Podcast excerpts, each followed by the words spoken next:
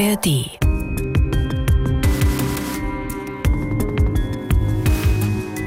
Ein Mann sammelt Steine auf, kleine Steine, nicht größer als 5, 6 Zentimeter. Er steckt sie in einen Beutel und wartet. Wartet auf sein Opfer.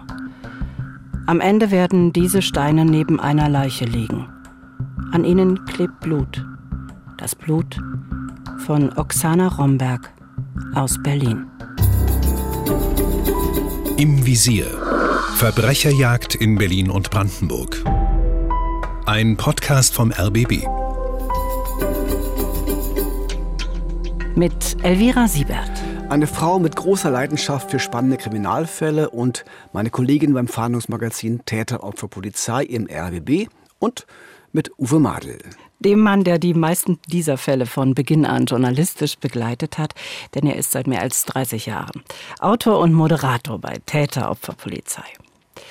Wir erzählen wahre Geschichten von Verbrechen aus Berlin und Brandenburg. Und Sie finden all diese Geschichten in der ARD Audiothek. Heute geht es um einen mysteriösen Tod einer Kosmetikerin, einer Schönheitsexpertin aus Berlin. Ein Fall, der wirklich viele Rätsel aufgibt, selbst für erfahrene Mordermittler, die schon viel gesehen haben, die schon viel erlebt haben in ihrer Polizeikarriere. Aber dieser Fall ist wirklich etwas Besonderes, nicht nur wegen dieser merkwürdigen Kieselsteine. Auch sonst passt vieles nicht so richtig zusammen. Manches wirkt aus Tätersicht sehr überlegt, anderes völlig chaotisch. Es wird aber in jedem Fall spannend. Schön, dass Sie wieder bei uns sind und uns zuhören.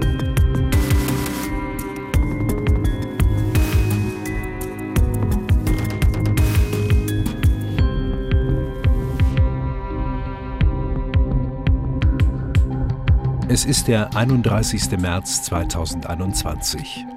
Blauer Himmel, Sonnenschein. Es ist ungewöhnlich warm für einen Tag Ende März. Erst am späten Nachmittag wird es kühler. Gegen 18.40 Uhr verlässt Oksana Romberg ihr Geschäft am Walter-Benjamin-Platz in Berlin. Die 50-Jährige betreibt dort in der Nähe des Kurfürstendamms ein erfolgreiches Kosmetikstudio. Zu ihren Kunden gehören auch Frauen aus der Promiszene wie Erotikmodell Michaela Schäfer oder Dschungelkönigin Jamila Rowe. An diesem Abend ist Oksana Romberg nicht die letzte im Geschäft. Sie verabschiedet sich von ihrer Kollegin. Ihre Wohnung liegt nicht weit entfernt, direkt am Kudamm. Die kurze Strecke läuft sie zu Fuß. Am nächsten Tag hat Oksana Romberg einen gut gefüllten Terminkalender. Doch im Kosmetikstudio wartet man vergeblich auf sie.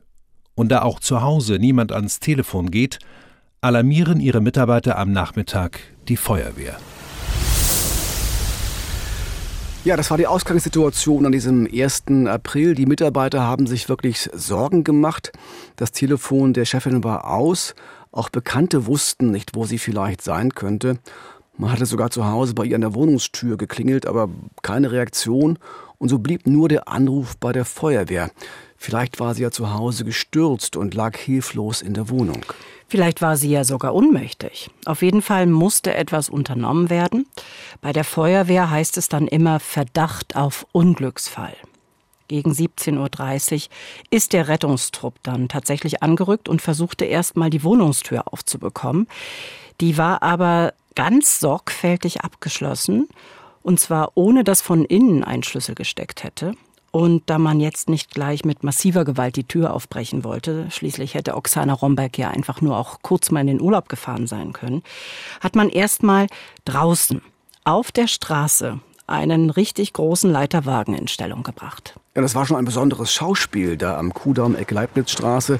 Oksana Romberg wohnte ganz oben im Dachgeschoss. Die Riesendrehleiter wurde ausgefahren. Dann wurde oben in luftiger Höhe ein Fenster aufgebrochen, das Wohnzimmerfenster. Man stieg in die Wohnung ein und fand dort eine leblose Frau, die im Flur der Wohnung lag. Und alle dachten sofort, na klar, das ist Oksana Romberg. Und eins wurde auch sehr schnell deutlich, Oksana Romberg war nicht einfach unglücklich gestürzt. Da war viel Blut, da waren heftige Verletzungen am Kopf. Deshalb wurde jetzt auch die Polizei alarmiert. Und da sich in der Wohnung ja keine Schlüssel fanden, musste die Wohnungstür nun doch aufgebrochen werden.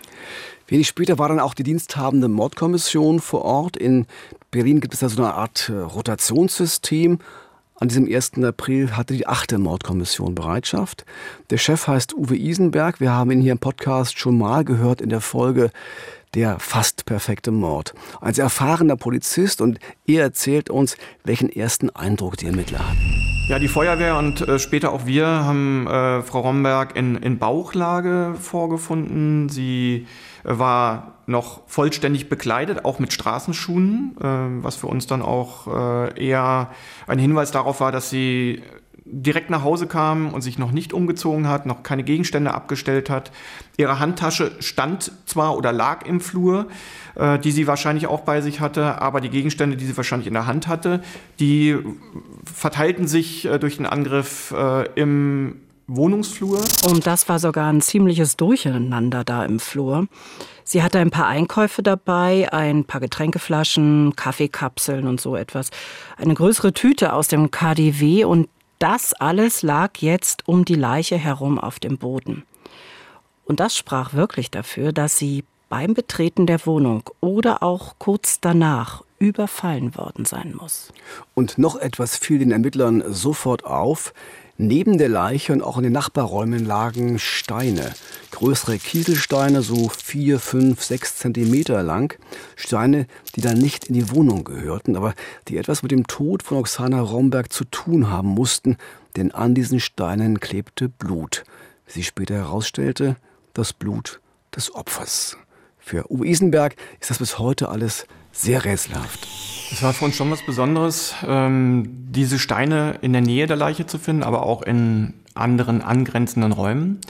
Wir wissen nicht, warum der Täter diese Steine mit zum Tatort gebracht hat, ob er schon vorhatte, diese Steine auch zu benutzen. Er hat sie aber benutzt, ähm, mehrere Steine, Kieselsteine äh, in dieser Größe maximal. Ähm, Sie können in einem Behältnis gewesen sein und äh, möglicherweise hat er äh, die Steine dann auch als Schlagwerkzeug mehrere Steine benutzt oder einzeln dann auch äh, auf das Opfer geworfen. Das ist wirklich alles sehr merkwürdig. Ich habe sowas selbst auch noch nicht gehört oder gesehen. Da bringt jemand eine Frau um und wirft dann mit Kieselsteinen auf das schon blutende Opfer oder steckt die Steine in so eine Art Beutel und schlägt damit auf sein Opfer ein.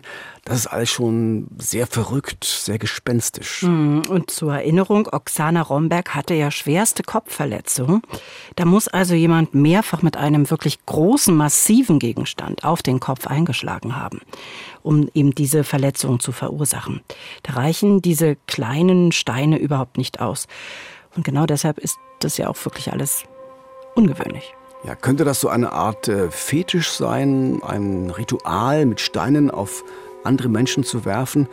Hat der Mörder vielleicht eine Botschaft damit verbunden? Ist er psychisch krank? All das ist in diesem Fall noch völlig unklar. Und all das macht diesen Fall auch so besonders, so rätselhaft.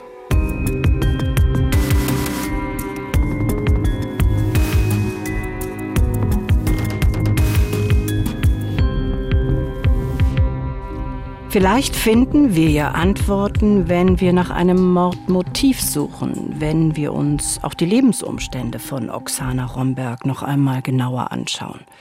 Vielleicht gibt es da ja Verbindungen, Erklärungsansätze, die zumindest ahnen lassen, was da passiert sein könnte.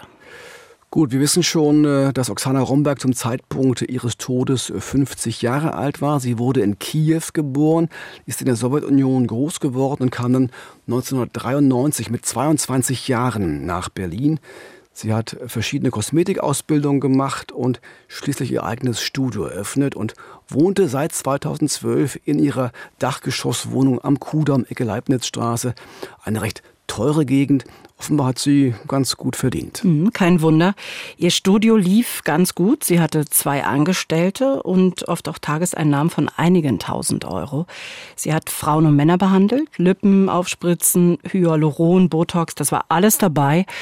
Und offenbar hat sie das dann aus Sicht ihrer Kunden recht gut gemacht, denn viele sind extra angereist, auch von weiter her. Und auch ihr Team kam sehr gut wohl mit ihr klar. Äh, sie war gro sehr großzügig auch äh, gegenüber den Mitarbeitern, alle auch mal zum Essen eingeladen, ähm, hat Geld gespart, äh, Reisen gemacht, äh, Partys, zumindest äh, vor einigen Jahren.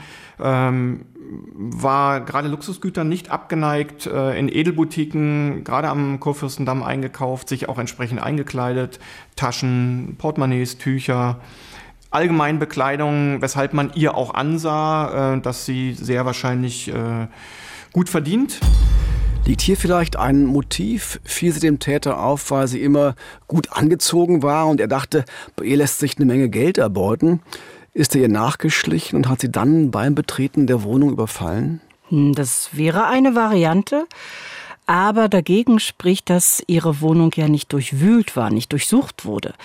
Das würde ein Täter doch machen, der glaubt, dass bei ihr etwas zu holen sei, der annimmt, dass Bargeld oder Schmuck in der Wohnung irgendwo abgelegt oder versteckt worden sind. Aber so sah die Spurenlage in ihrer Wohnung ja nicht aus. Ja, vielleicht wusste der Täter auch, dass sie oft viel Bargeld bei sich hatte. Denn wenn sie Feierabend machte, nahm sie häufig die Tageseinnahmen mit, um sie dann bei der Bank einzuzahlen. Manchmal sogar fünfstellige Beträge. Das mit dem Einzahlen hat sie an ihrem letzten Abend aber nicht gemacht. Bei ihrer Bank kam kein Geld an, doch zu Hause war es auch nicht. Hat der Täter es eingesteckt? Absolut sicher kann das niemand sagen, zumal es auch sein kann, dass sie an diesem Abend gar kein Geld aus dem Studio mitgenommen hat. Also da bleibt ein großes Fragezeichen. Hm, also wenn es kein klassischer Raubmord war, was war es dann? Gibt es etwas in Ihrem persönlichen Umfeld, was ein Motiv sein könnte? Jemand, der Sie bedroht hat, äh, der sich aus welchem Grund auch immer rächen wollte? Auch das ist schwer zu sagen, wobei so ein paar Dinge fallen dann schon auf. Sie wurde ja lange Zeit als sehr warmherzig, als großzügig, als zuverlässig und nett beschrieben.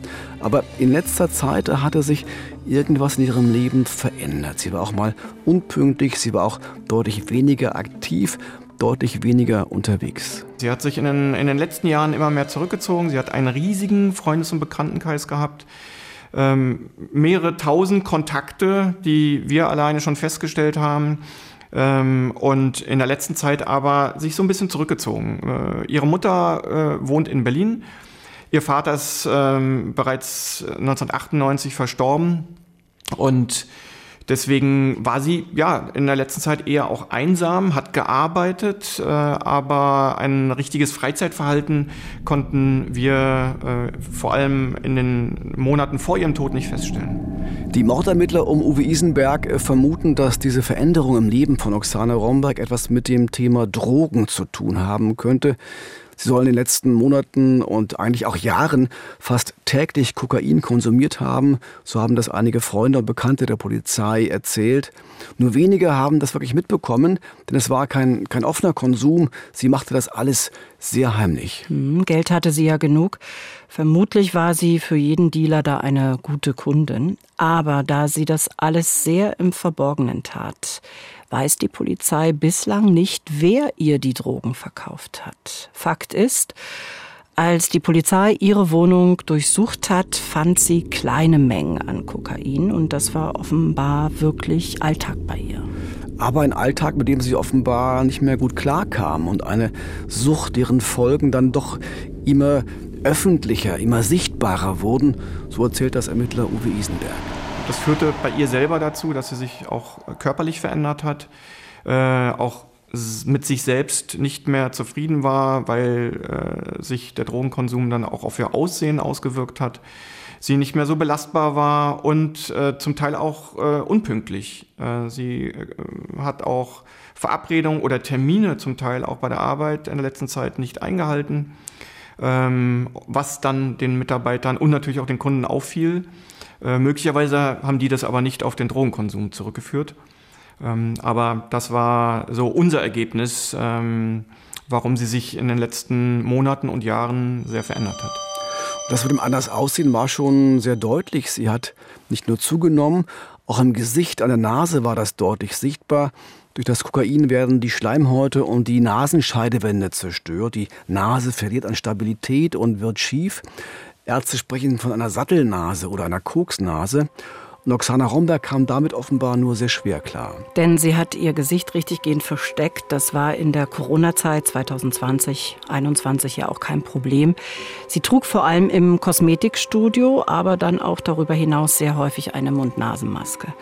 Und es kam immer wieder auch zu Fehlern dann in der Arbeit. Das heißt, sie hat sich verspritzt. Und es kam sogar vor, dass sich Kundinnen von ihr später in der Charité sogar notbehandeln lassen mussten. Könnte hier vielleicht ein Motiv liegen? Jemand, der sich von ihr verunstaltet fühlte, Schmerzen hatte oder nach der Behandlung einfach nicht so aussah, wie er es oder sie es sich vorgestellt hatte? Jemand, der sich rächen wollte?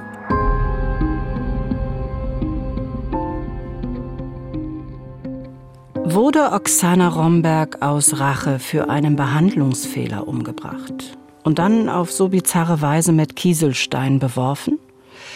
Auch für diese Variante gibt es keine konkreten Hinweise oder Belege. Bleibt als Täter vielleicht ihr heimlicher Drogendealer, ihr Kokaindealer? Ja, auch hier kann man fragen, gab es ein heimliches Treffen mit ihm in der Wohnung? Hat sie ihn selbst eingelassen? Denn es gab ja keine Einbruchsspuren an der Tür. Hat er sie dann in der Wohnung überfallen und beraubt? Auch hier hat die Polizei keine Hinweise, weder nach Auswertung der Handydaten noch aller anderen Spuren. Und auch dieses Argument der Mordermittler spricht dagegen. Wenn sie täglich Drogen konsumiert, äh, dann ist das natürlich auch äh, für einen Dealer eine ständige Einnahmequelle. Ähm, und da sie auch äh, ja, über relativ viel Geld verfügte täglich, ähm, war es eine feste, gute Einnahmequelle. Und da ist die Frage, ob äh, dann auch jemand, der ihr das verkauft, sich äh, diese Einnahmequelle dann nimmt.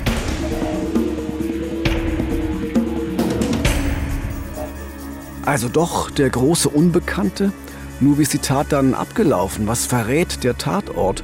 Noch einmal, es gab keine Einbruchsspuren an der Wohnungstür von Oksana Romberg und alle, die sie kennen, die sagen, sie würde niemals Fremde in die Wohnung lassen. Hm, aber wie kam der Täter dann herein?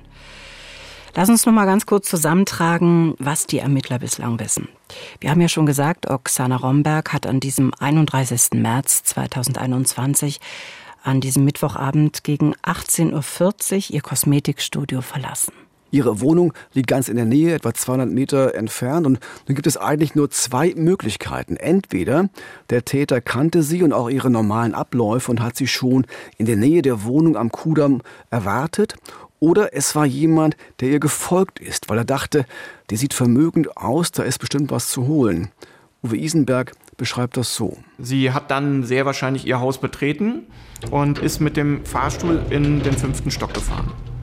Ob sie dabei begleitet wurde, können wir nicht sagen. Es gibt keine auch technischen Erkenntnisse diesbezüglich, aber sie ist mit dem Fahrstuhl in den fünften Stock gefahren und möglicherweise begleitet worden. Genauso gut ist aber möglich, dass sollte der Täter gewusst haben, wer sie ist und wo sie wohnt, dass der Täter im fünften oder vielleicht sogar im vierten Stock auf sie gewartet hat. Mhm, und jetzt gibt es verschiedene Möglichkeiten, wie der Täter mit ihr in die Wohnung gelangt sein könnte. Entweder sie kannte ihn und nahm ihn mit in die Wohnung, oder es war eben wirklich ein fremder Täter, der sie genau in dem Moment überrascht hat, als sie ihre Wohnungstür aufgeschlossen hatte. Also für die Polizei ist diese zweite Variante im Augenblick die wahrscheinlichste.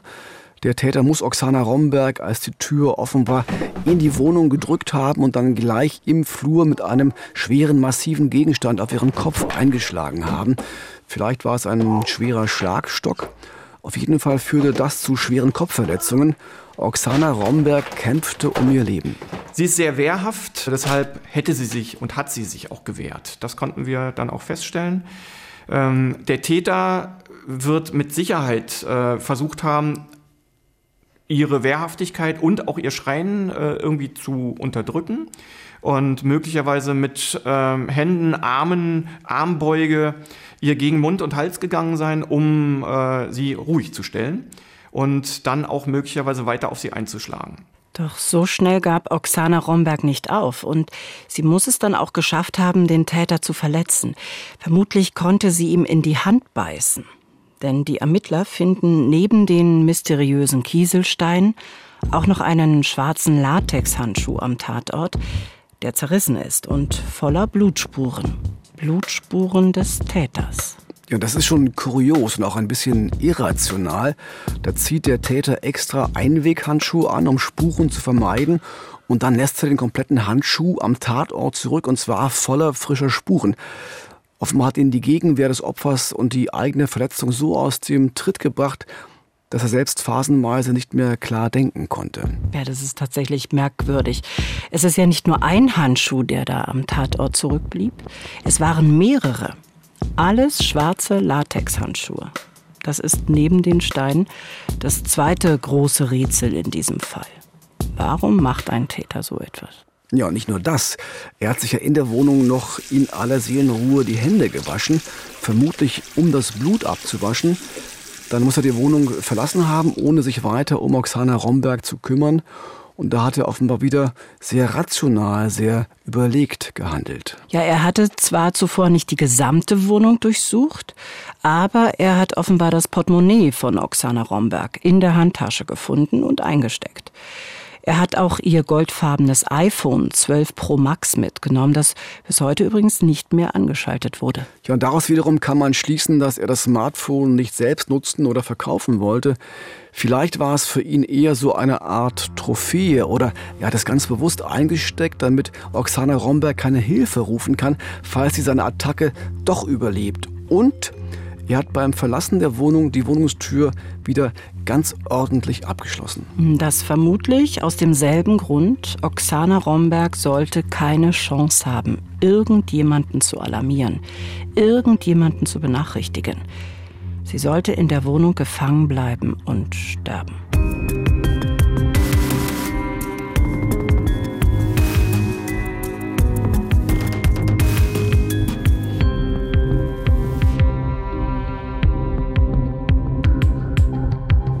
Wenn der Täter die Tür von außen verschlossen hat, heißt das, er hat natürlich auch den Schlüssel mitgenommen.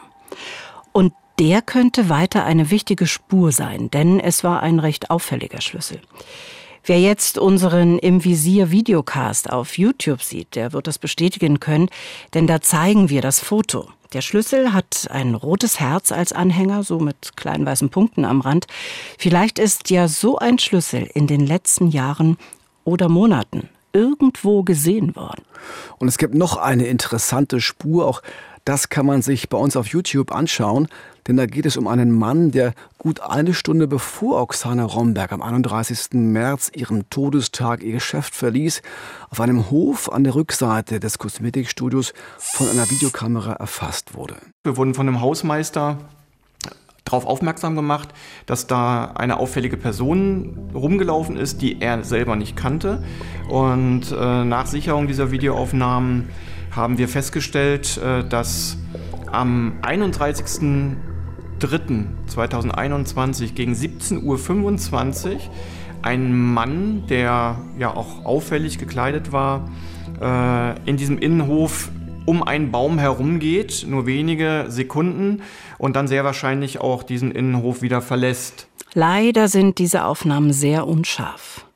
Aber es gibt neben dieser zeitlichen und örtlichen Nähe noch weitere Bezugspunkte zur Tat.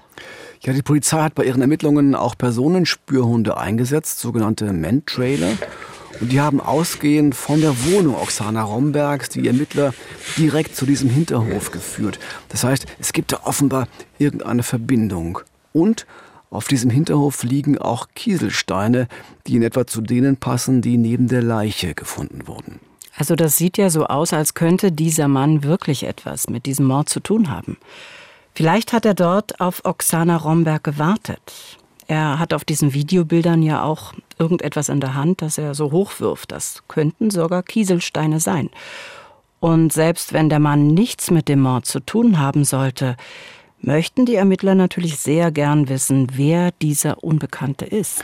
Er war an diesem 31. März 2021 mit einem großen Rucksack unterwegs. Er trug ein graues Basecap, eine graugrüne Jacke und blaue Jeans. Vielleicht gibt es ja heute Hinweise zu ihm von Menschen, die ihn auf YouTube erkennen oder auch sonst etwas über diesen Mann wissen. Bleibt die große Frage nach den Kieselsteinen. Gibt es nicht doch irgendeine Erklärung, was der Täter damit wollte? Das Motiv, warum er die Steine mitgenommen hat, äh, ist, bleibt für uns unerklärlich. Wir äh, können nicht ausschließen, dass er das Opfer damit bestrafen wollte oder grundsätzlich einen Menschen damit verletzen wollte und etwas Besonderes mit den Steinen verbindet oder allgemein mit Steinen. Aber äh, eine konkrete Idee haben wir nicht. Das wird uns hoffentlich irgendwann der Täter erzählen. Die Fahndung läuft also weiter. Vielleicht gibt es ja Menschen, die heute diese Podcast-Folge hören und die etwas wissen, die eine Ahnung haben, was da genau beim Mord an Oksana Romberg passiert sein könnte. Und vielleicht gibt es jemanden, der Personen kennt, die etwas Besonderes mit Kieselsteinen verbinden und sie bei einer solchen Tat auch einsetzen würden. Oder Menschen, die mit Vorliebe schwarze Einweghandschuhe tragen, denn der Täter hat ja gleich mehrere dieser Handschuhe am Tatort. Und für Hinweise, die helfen, dieses Verbrechen aufzuklären, ist weiter eine Belohnung ausgesetzt durch die Staatsanwaltschaft in Höhe von 5000 Euro.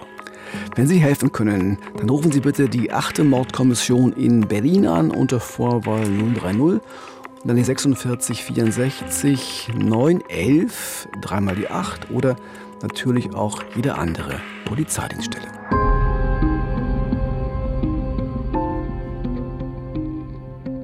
Vielen Dank fürs Zuhören. Am Sonntag in zwei Wochen gibt es wieder eine neue Folge. Ein Fall, bei dem wir uns immer fragen, wie kann ein Mensch so etwas tun? Es ist die Geschichte eines Sadisten, der seine Ex-Freundin auf unglaubliche Weise gequält hat. Es ist vor allem aber die Geschichte einer Frau, die trotz schwerster Verletzungen einen unglaublichen Lebenswillen für sich und ihre Tochter entwickelt hat und die am Ende auch überlebt hat. Wie das erzählen wir in der nächsten Folge.